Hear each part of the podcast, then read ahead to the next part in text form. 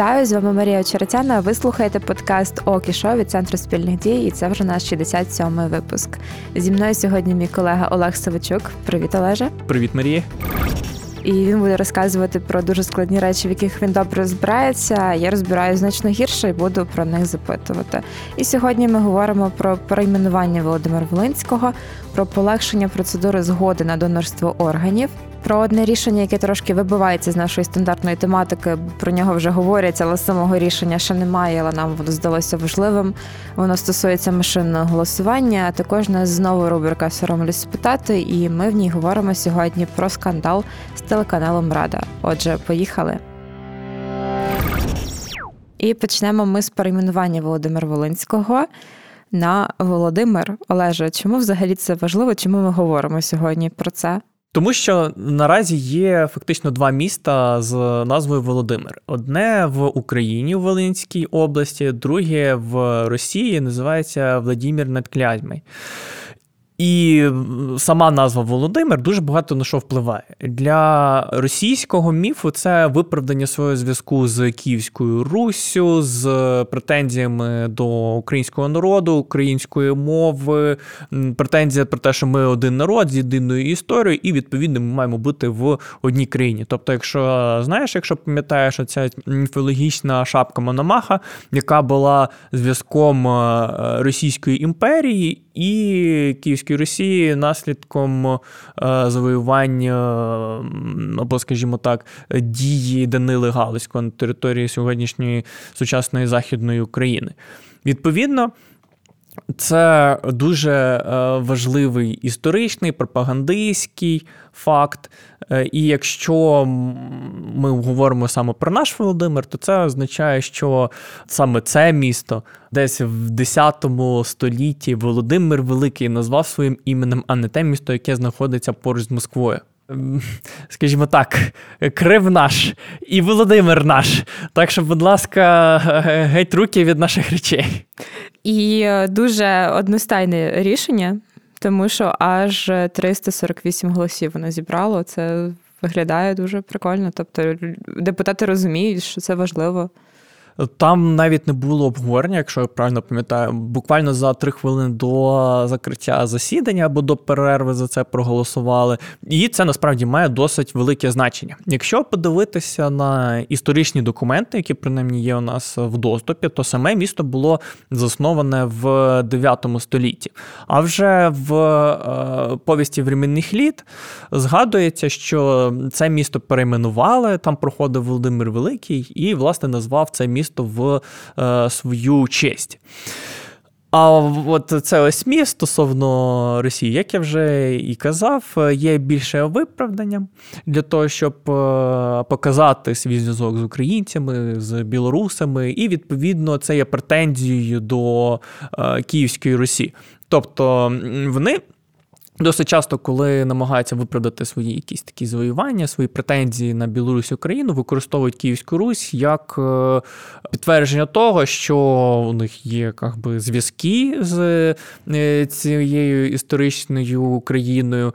Е, що ми своє забираємо. І ну, Що це є історична справедливість, так би мовити. Хоча як би, Русь то Київська, а Київ не в Росії, але замість того, щоб жити в мирі, мирі Росія, Україна, Білорусь вибирається таке протистояння. Переходимо до наступного законопроєкту і закону, вже я так розумію, бо його вже ухвалили. І чекається документ на підпис президента України про полегшення процедури донорства органів, точніше, згоди на донорство органів. Олеже, розкажи, будь ласка, Чому важливо це все? Ну, давай так. Почнемо з того, що це ще поки що не закон. Е, його сам документ має підписати ще голова Верховної Ради, після чого направити на підпис до президента. Президент... Я бачила, я тільки що дивилася, коли вносила в сценарій цей проект, і там уже написано статус чекає на підпис від президента. А, ну то означає, що тепер є вибір у Володимира Олександровича Зеленського підписати чи ні, витує він чи ні. І вже від цього буде залежати закон, це чи ні. Ну мені складно уявити, щоб він це раптом там вирішив витувати, але окей. Ну, всяке може бути. Чому важливо? Тому що Наразі в Україні є ринок донорства. Ще в 2018 році дозволили через нотаріально засвідчену згоду надавати дозвіл на е, донорство після своєї смерті. Але воно поки набирає лише масштабів. Е, взагалі, багато хто каже, що за 30 років української незалежності Україна втратила дуже багато можливостей. Е, щороку приблизно 5 тисяч людей потребує трансплантації органів, 3400 з яких не, не доживають, тобто вони не отримують допомогу. А до того взагалі було заборонено бути донором органів. Ну, скажімо так, ця процедура не працювала так, як вона мала працювати. В багатьох країнах є презумпція донорства. Тобто, якщо з тобою щось стається, ти помер, і при цьому твої органи е, можуть стати донорськими і підійти комусь, то відповідно тобі не треба нічого робити. Країна вже за тебе все зробила. А якщо ти не згоден, то будь ласка, одразу пиши е, свою незгоду з такою політикою. Там релігійних міркувань. Та, та з будь-яких. З будь-яких. Ну, мені важко уявити ще якісь міркування, які можуть завадити тобі бути донором органів. Є одна дуже крута реклама, мені здається, австралійська, але може помилятися. Там показували чувака, який був е, ну, досить поганою людиною в житті. Він всім хамив, він зі всіма бився, він пив, він нікому не подобався, і в певний момент він помер. Але після цього його всі почали дуже сильно поважати, тому що е, знайшли в нього на правах позначку, що він є донором органів. І це була така соціальна реклама, яка мотивувала людей погоджувати погоджуватися, надавати згоди на донорство. Бо після смерті вам люди всі гріхи простять. Ну, можна і так сказати. Якщо говорити про цей законопроект. То яка його різниця? В чому прикол? А прикол в тому, що тепер можна буде писати письмову згоду на донорство або відмову від е, попередньо наданої згоди на донорство е, без нотаріального посвідчення.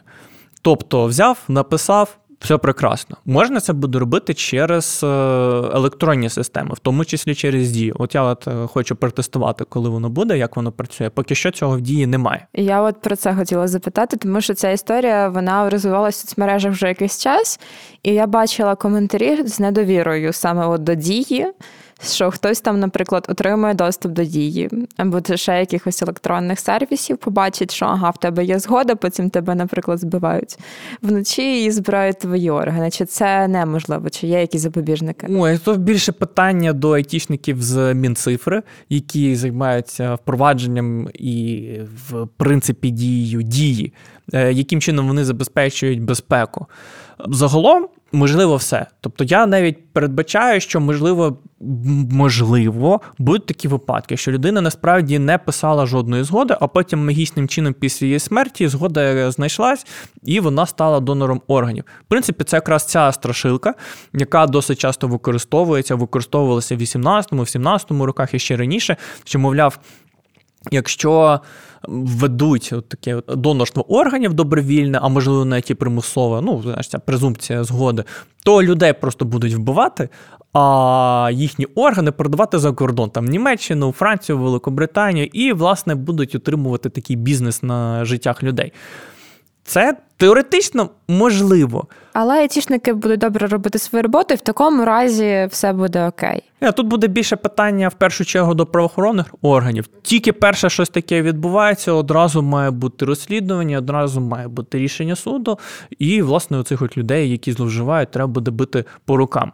Ще прикол цього законопроекту, поки що, поки що законопроекту, полягає в тому, що е, згоду може написати хтось із сім'ї, тобто там батьки, дружина, діти.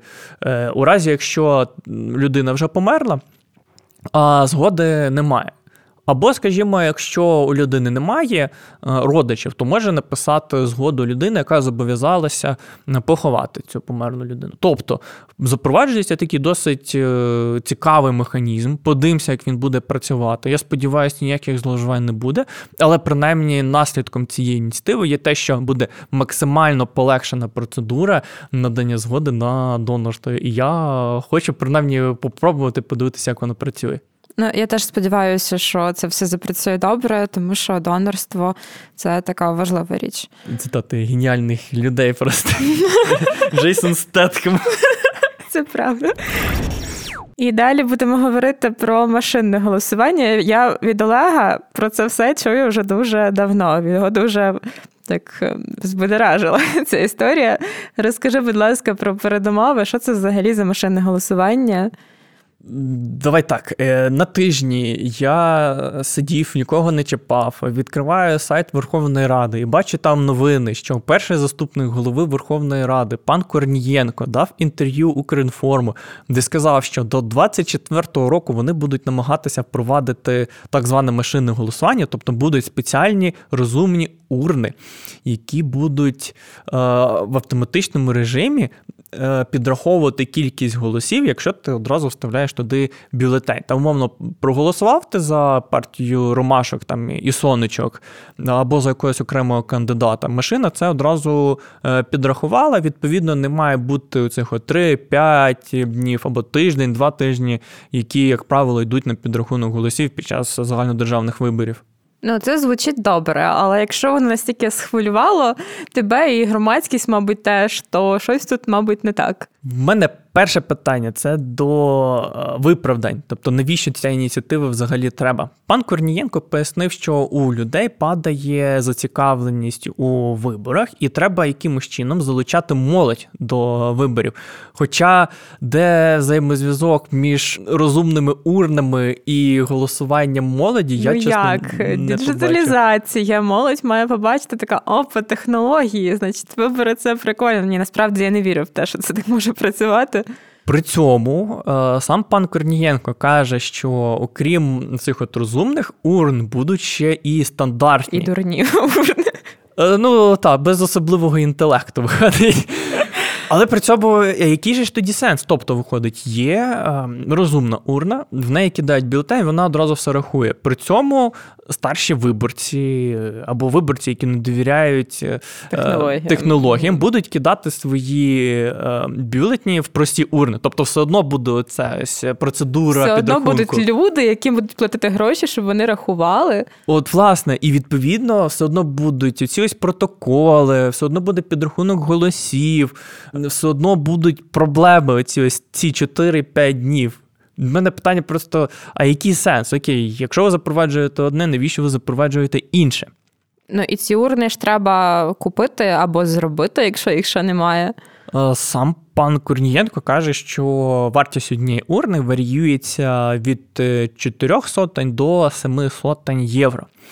Я вчора провів дуже складну математику, помножив вартість однієї урни на два, тому що на одну дільницю має бути принаймні дві урни, і на кількість дільниць приблизно їх 30 тисяч. Вийшло, що е, сумарно це має обійтись десь в районі 7-12 мільярдів гривень в залежності від вартості. Плюс я впевнений, сюди ще не закладений мита.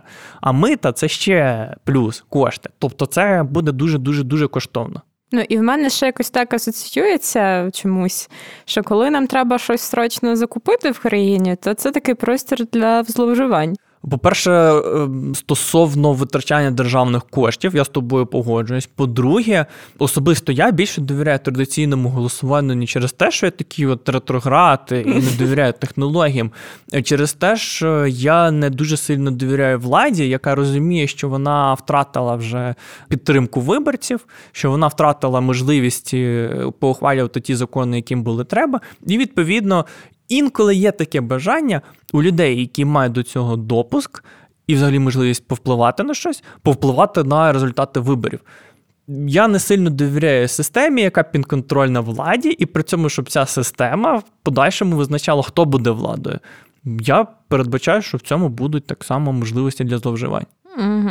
А як ти думаєш, чому досі не подали цей законопроєкт? Е, ну, точніше, не не зробили це законопроєктом, що ми могли б говорити про це як про якесь рішення, а досі просто говорять про це. Я підозрюю, що зараз іде більше зріз думок суспільства, готово воно до цього чи ні, підтримує воно цю ідею чи ні. Угу. Насправді вже досить тривалий час іде обговорення ідеї електронного голосування, голосування через інтернет. Але, як ми бачимо, ну, досить багато людей до цього ставиться негативно, і проекту, відповідно, досі немає. А от ти як особисто ставишся до електронного голосування? Ну, я не впевнений, що в умовах такого буремного сучасного світу, тим паче в умовах, коли є недобросовісні країни по відношенню до України, що це буде безпечний спосіб голосування на виборах. Тим паче, зважаючи, що, от, наприклад, якщо ми будемо говорити про Росію, Росія окупант, Росія агресор, але при цьому там живе кілька мільйонів українців. І українців не просто за походженням, а громадян України, які мають право голосу. І відповідно я не виключаю такої можливості, що принаймні частина цих людей за сприяння російських спецслужб е, може проголосувати за потрібного кандидата конкретно для Росії, а не для України. Угу, Бо я спочатку подумала, коли ти про це сказав, що Росія може там захопити якісь сервери, зламати систему, але все навіть їй навіть не треба кудись іти для цього. Ні, я звичайно, ще можливі якісь там ДДОС, атаки, викрадення якихось ключів. Ну тобто навіть підкуп банальний працівника центральної виборчої комісії або айтішника, який е, писав принаймні частину коду для програми, яка буде ем, направляти голоси за конкретного кандидата, це вже є дуже дуже великий ризик. А ми тим часом переходимо до нашої рубрики Соромлюсь спитати і говоримо про скандал з телеканалом Рада. Я, якщо чесно, не дуже сильно вникала в це все, але просто навколо мене купа інформації е, якось от точково доходить про телеканал Рада, про те, що щось там з ним не так. Розкажи, що це взагалі за телеканал і чому він існує. Це телеканал, який теоретично мав би висвітлювати діяльність парламенту, тобто коаліції, опозиції, засідань самого парламенту, роботи комітетів, брифінгів народних депутатів. Ну тобто, все, все, все це ж життя. Не депутатів. дуже цікаво звучить, але мабуть важливо, щоб цей канал був неупередженим, і об'єктивним. Ну, знаєш, воно то звучить не цікаво, але як я, як один із небагатьох постійних глядачів цього каналу, знаєш, мене знаєш, як в Фейсбуці, коли ти дуже часто лайкаєш якусь сторінку, тобі приходить бейджик, що ти постійний фанат. От мене такого бейджику телеканалу Рада нема, але впевнений, якщо б його роздавали, він в мене був. То ем, раніше Е, саме мовлення каналу було ну, відверто таке собі. Е, десь приблизно як е, трансляція українського футболу сьогодні. Тобто, ну, якісь непонятні, непонятні камери, нічого не видно, щось там відбувається, але при цьому ти розумієш, що є засідання парламенту. І якщо тобі треба буде подивитися десь засідання, яке відбулось місяць, два місяці назад, або якщо ти хочеш в прямому ефірі дивитися, що там відбувається, в тебе є до цього доступ. Тобто це важливо з точки зору документування всіх цих процесів, які відбуваються в Раді, і документування, і публічності ухвалення процесів. Відповідно, коли йде якесь засідання, то я очікую, що на телеканалі Рада я його подивлюся. І буду, як би мати, в прямому ефірі ознайомитися з тим, що там відбувається. А що відбулося власне от цього тижня? Ну, такий зробили певний ребрендинг е, телеканалу, найняли нових е, ведучих, і в соціальних мережах е, почав поширюватися ролик досить цікавого змісту. Ми його зараз послухаємо. Коли опозиція дізналася, що канал Рада оновлюється і буде якісним каналом то в усіх своїх контрольованих змі вони почали свою істерику, що тепер канал буде працювати на владу. Ось що ми хочемо вам відповісти: канал Рада був і є державним каналом. Ми розповідали і будемо розповідати про те, що відбувається у владі. Ми будемо інформувати українців про події та новини влади, цієї влади, тієї, що буде після цієї тієї, яка буде після тієї. Ви чули, тобто істерика опозиції. Далі вони говорять про те, що вони будуть е, обслуговувати, обговорювати новини влади, і влади після цієї влади, і влади після тієї влади. Тобто, це вже є певний такий конфлікт. Мовляв, телеканал Рада буде показувати е, саме діяльність влади а не е, парламенту, не опозиції. Плюс е, зробили студію невеличку в парламенті, хоча б перегородили половину поверха, і в кабінеті міністрів. Мене питання: а наша студія в Кабміні, то це ж не парламент. Ну та хочете робіть свій канал за логікою назви. І потім почався конфлікт між опозицією і телеканалом Рада. Мовляв, були відключення прямої трансляції засідання парламенту, коли виступала народна депутатка від Європейської солідарності Ірина Геращенко і критикувала е, новий менеджмент е, телеканалу. Її просто обрубали на половині слова, що, як на мене, дуже дивно. Потім були брифінги народних депутатів, які так само не потрапили в ефір, прямий ефір. Це теж питання, що це таке. А замість цього вони показували свої власні програми. Там якихось експертів опитували, якісь там новини показували. Ну, перепрошую, е, що чим чим ви займаєтесь? А от чому цікаво могла піти якась така двіжуха? Що сталося саме в цей момент? По інформації, ну і в принципі за моїм власним спогляданням, е, складається враження, наче влада намагається сформувати свій пул каналів. Тобто є там е, державний телеканал Дом, який почав магічним чином розвиватися після того, як влада не змогла підконтролювати собі суспільне телебачення і суспільне радіо. Тепер починається ця історія з телеканалом Рада, і складається враження реально. Просто творять свій телепул, створюють свій медіапул для того, щоб впливати, доносити до людей ту думку, той наратив, який вони вважають за потрібне. Що в принципі теоретично не так вже й погано, тому що у нас є олігархічні канали, які належать конкретним дуже впливовим бізнесменам.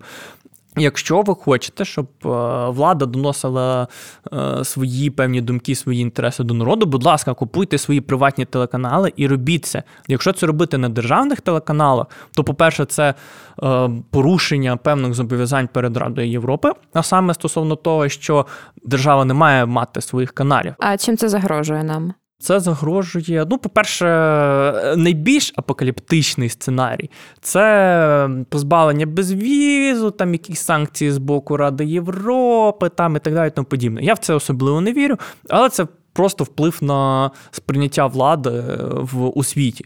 Тобто е, відбулася реформа суспільного телебачення, суспільного радіомовника. А замість того, щоб її продовжити або принаймні дотримуватися, ви відкатуєте це назад. Питання навіщо? І в мене ще питання, чому через канали Раду? Тобто, ясно, що є доступ до нього, але якщо там не так багато глядачів, і глядачі, от якісь такі, як ти, які ймовірно не будуть вестись на якусь таку пропаганду, то чи є сенс на це витрачатися? Чи вони сподіваються вкинути такий скандал і так привернути увагу? Ну безумовно є, тому що це вже є готова площадка. Тобто там є е, певний пул людей, які там працюють, там є камери, там є частоти, е, є ліцензія на мовлення. Тобто, насправді вже все є. Бери і пророблю його так, як ти хочеш. Ну, теоретично. А аудиторія ще прийде. Ну так, можна буде підтягнути. Ну не просто ж так з'являються нові канали без аудиторії. Аудиторії розвиваються. Інше питання в тому, що по логіці е, рада мала б транслювати лише засідання ради. І відповідно пов'язані з цими продукти. Але якщо дивитися на самі ліцензії, принаймні за інформацією детектор медіа, то ліцензії там е, базові, тобто телеканал Рада не є якимось особливим. Угу. Ну, звучить це все стрьомно, якщо чесно, не дуже подобається. Ну от е, власне, і через це народні депутати в четвер і в середу влаштовували там, скажімо так, срач е, спілкування один з одним на тему того, що що відбувається. Тобто є певні вимоги до об'єктивності телеканалу, а канал просто незрозуміло, яку політику проводить. Ну і плюс ця реклама про істерику опозиції. Ну що це таке? Це ви про об'єктивність ну, Це говорите? брудно, це дуже брудно. Дуже негарно. Угу. Дякую тобі за такі пояснення, тому що нарешті стало понятно. Я сподіваюся, що слухачам теж. І я нагадую, що це був подкаст Центру спільних дій. З вами була Марія Черетяна та Олег Савичок. Дякую тобі, Марія, дякую слухачам. Я дякую також Олексію Півтораку, який підготував прекрасний сценарій для нашого подкасту. Дякую Андрію Іздруку, який це змонтував, щоб ви могли послухати приємному для вуха форматі. І Олександру Кохану, завдяки якому відеоверсію нашої розмови можна переглянути на Ютубі. І я нагадую, що нас можна слухати на українській правді, подкасти НВ на громадському радіо на частоті 99,4 FM у Києві, а також на Apple Podcast, Google Podcast, SoundCloud та Spotify. І лишайте свої коментарі, свої думки, що вам подобається або не подобається в подкасті, і про що ви хотіли би послухати ще. Дякую, що слухаєте нас, і почуємося за тиждень.